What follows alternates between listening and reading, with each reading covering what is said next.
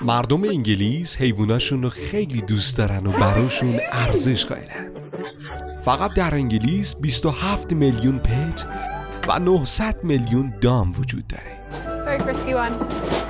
و همه اونها به دام پزشک نیاز دارن. طی آخرین سال تحصیلی دانشجویان دام پزشکی ده دانشجو رو حین گذروندن دوره کارورزی همراهی می‌کنیم. دیگه وقتش رسیده که هرچی تو کلاس درس یاد گرفتن الان در کنار ما و شما رادیووتی های عزیز تجربه کنن.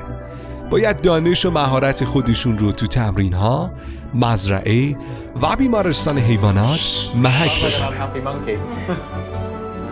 اونا تو همون روزای اول حسابی سرشون شلوغه. و اونها حتی تو یه مورد جزئی هم شکست رو قبول نمی کنند. I have a serious problem with my hand shaking. پس طی این دوره پر از چالش. از مسیر طولانی و البته شیرین حرفه‌ای شدن دامپزشکان جوان با ما همراه باشید. فصل جدید رادیو وت به زودی روی موج لبخند و معجزه.